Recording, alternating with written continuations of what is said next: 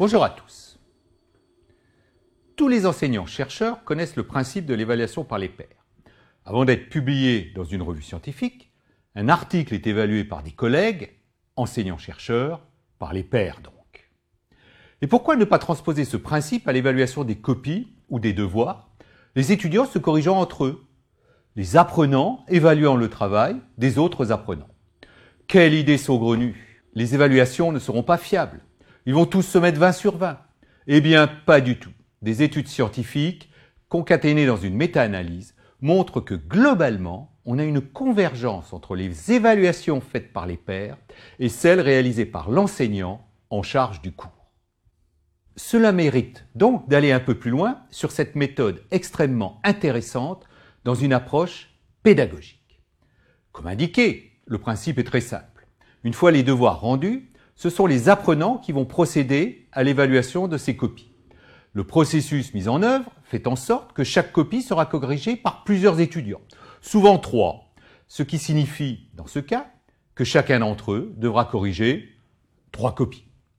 C'est ce principe qui permet d'assurer une très bonne qualité du travail de notation, qui est en fait une moyenne des notes données. Il est par ailleurs possible de noter la qualité du travail d'évaluation fait par chaque évaluateur. Comment ? En regardant si les notes données par un évaluateur lambda sont cohérentes avec celles attribuées par les autres évaluateurs pour un devoir donné. Par conséquent, la note d'une copie sera la moyenne des évaluations reçues que l'on pourra pondérer, si on le souhaite, par une note prenant en compte la qualité des évaluations données. Les plateformes L M S telles que Moodle prennent en charge ce dispositif. Reste à l'enseignant à définir les formules de calcul et les pondérations qu'il souhaite utiliser. De nombreux avantages sont présentés dans la littérature en pédagogie quant à cette méthode. C'est au sens de Piaget de la pédagogie active, la phase d'évaluation fait partie intégrante du processus d'apprentissage. On continue à apprendre et peut-être à mieux comprendre en corrigeant le travail des autres. Par ailleurs, dans une récente méta-analyse sur la satisfaction des apprenants en e-learning, il apparaît que les interactions entre apprenants jouent un rôle clé dans leur satisfaction. Ce dispositif d'évaluation par les pairs peut bien entendu y contribuer.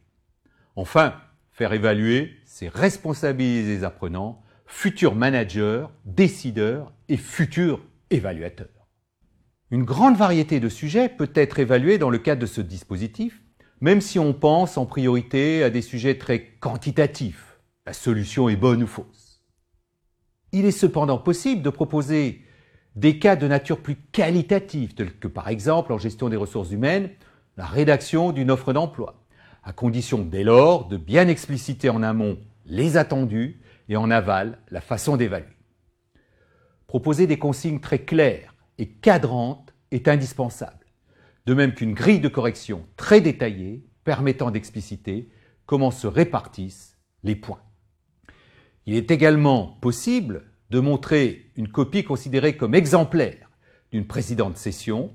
Cela permet dès lors de renforcer la fiabilité intra- et intercopie, mais également la validité intercorrecteur assurant le succès de cette pratique.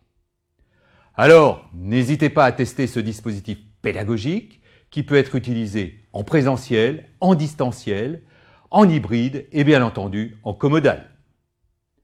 Je vous remercie de votre attention.